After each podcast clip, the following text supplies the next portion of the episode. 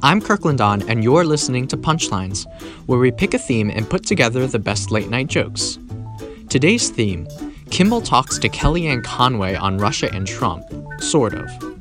Stephen Colbert thinks that the Russian lawyer that Donald Trump Jr. met with might fit well on the Trump team, and Jimmy Kimmel manages to get Kellyanne Conway on air.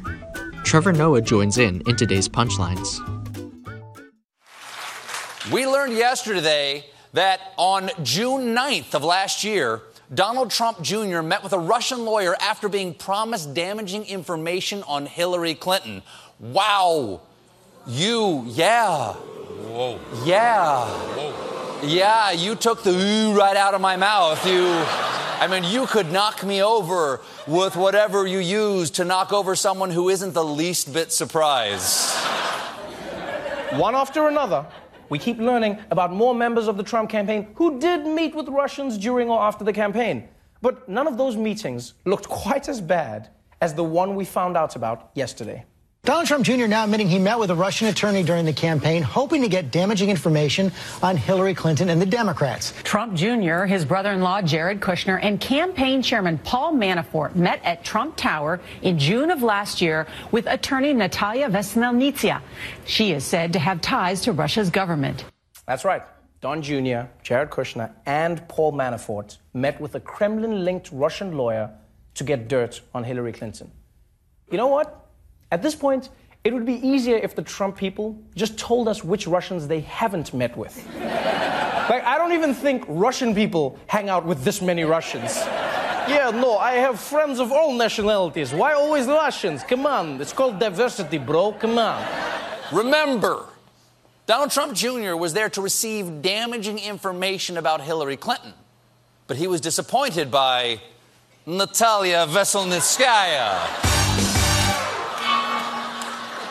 Saying her statements were vague, ambiguous, and made no sense. So I assume she was immediately hired as a Trump speechwriter. Donald Jr.'s defense is that he tried to collude, but instead he got Russian catfished. That's like telling a judge, yeah, I tried to rob the bank, but I forgot they weren't open on Sunday, so I didn't rob the bank. It's all very fishy, so I wanted to get to the bottom of it. She doesn't normally do this sort of thing, but tonight we are very fortunate to have Kellyanne Conway live via satellite, hopefully to clear this all up. For, hello, Kelly. Hello, Jimmy. Thanks for having me. Uh, well, thank you for joining us. It's- so let's cut right to it. Why did Donald Trump Jr. and the highest level campaign staff have a meeting with a Russian in the first place?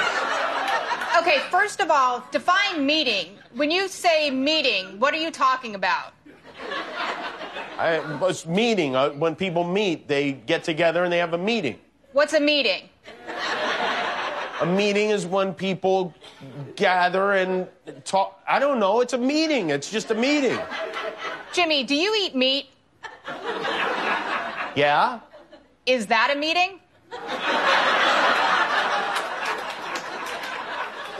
All right. So the lawyer admits she told them that. she Listen, ha- we should be focusing on Hillary Clinton and the she-mails that she's been hiding. Uh, well, no, no, but that's not what I'm asking you about. I'm asking you about the meeting. What specifically were they hoping to hear at this meeting?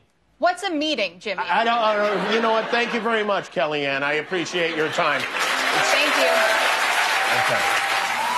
Don Jr. is careful to point out that my father knew nothing of the meeting or these events.